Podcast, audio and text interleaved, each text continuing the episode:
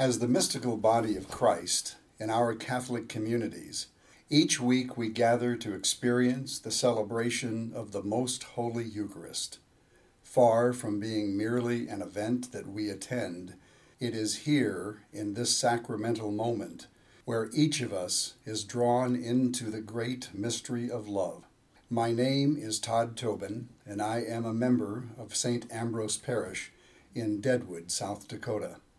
As part of the year of the Eucharist, we will be offering teachings to help all of us understand how we encounter Jesus in the celebration of the Mass.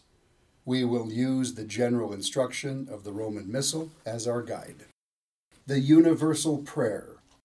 The Liturgy of the Word concludes with the Universal Prayer, otherwise known as the Prayer of the Faithful. The Catechism notes that intercessory prayer is characteristic of a heart attuned to God's mercy.